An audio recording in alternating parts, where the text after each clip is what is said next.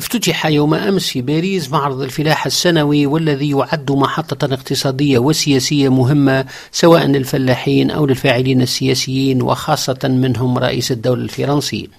فقد أصبحت زيارته للمعرض بمثابة حج سياسي سنوي منذ الستينات من القرن الماضي.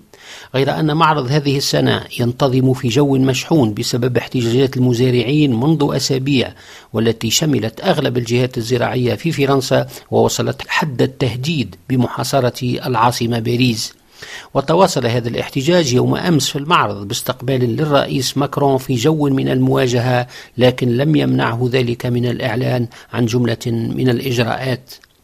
بطبيعة الحال لاحتجاجات الفلاحين في فرنسا ما يبررها.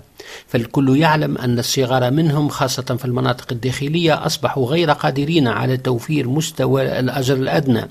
فالفلاحة الفرنسية أصبحت عاجزة على ضمان معيشة الفلاح. كما يعاني كثيرون منهم من تراكم الديون ومن عدم القدرة على السداد وتزايد عروض بيع المزارع نتيجة لذلك.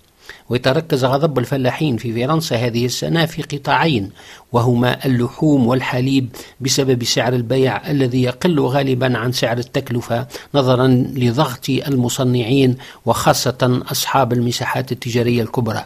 يحمل الفلاحين الفرنسيون التشريعات الأوروبية جزءا من المسؤولية في تردي أوضاعهم إذ يرون أن القرارات المتعلقة بالبيئة مثل منع استعمال بعض المبيدات الكيميائية مسقطة من طرف بروكسل ولا تراعي خصوصية الفلاحين الصغار. كما يرون أن طريقة تنظيم السوق المشتركة للمنتوجات الفلاحية غير مقبولة لأنها فتحت الباب أمام المنافسة غير العادلة. على قاعدة هذا التشخيص لوضعيتهم طالبت نقابات الفلاحين بتدخل سريع للسلطات لإنقاذ نشاط يرون أنه يتجه نحو الموت. وفي تفاعل مع هذه المطالب أعلن الرئيس إيمانويل ماكرون يوم أمس عن إجراءات سريعة بهدف الحد من غضب هذا القطاع وكذلك من أجل حل لمشكل حقيقي واستراتيجي بدأ يفرض نفسه.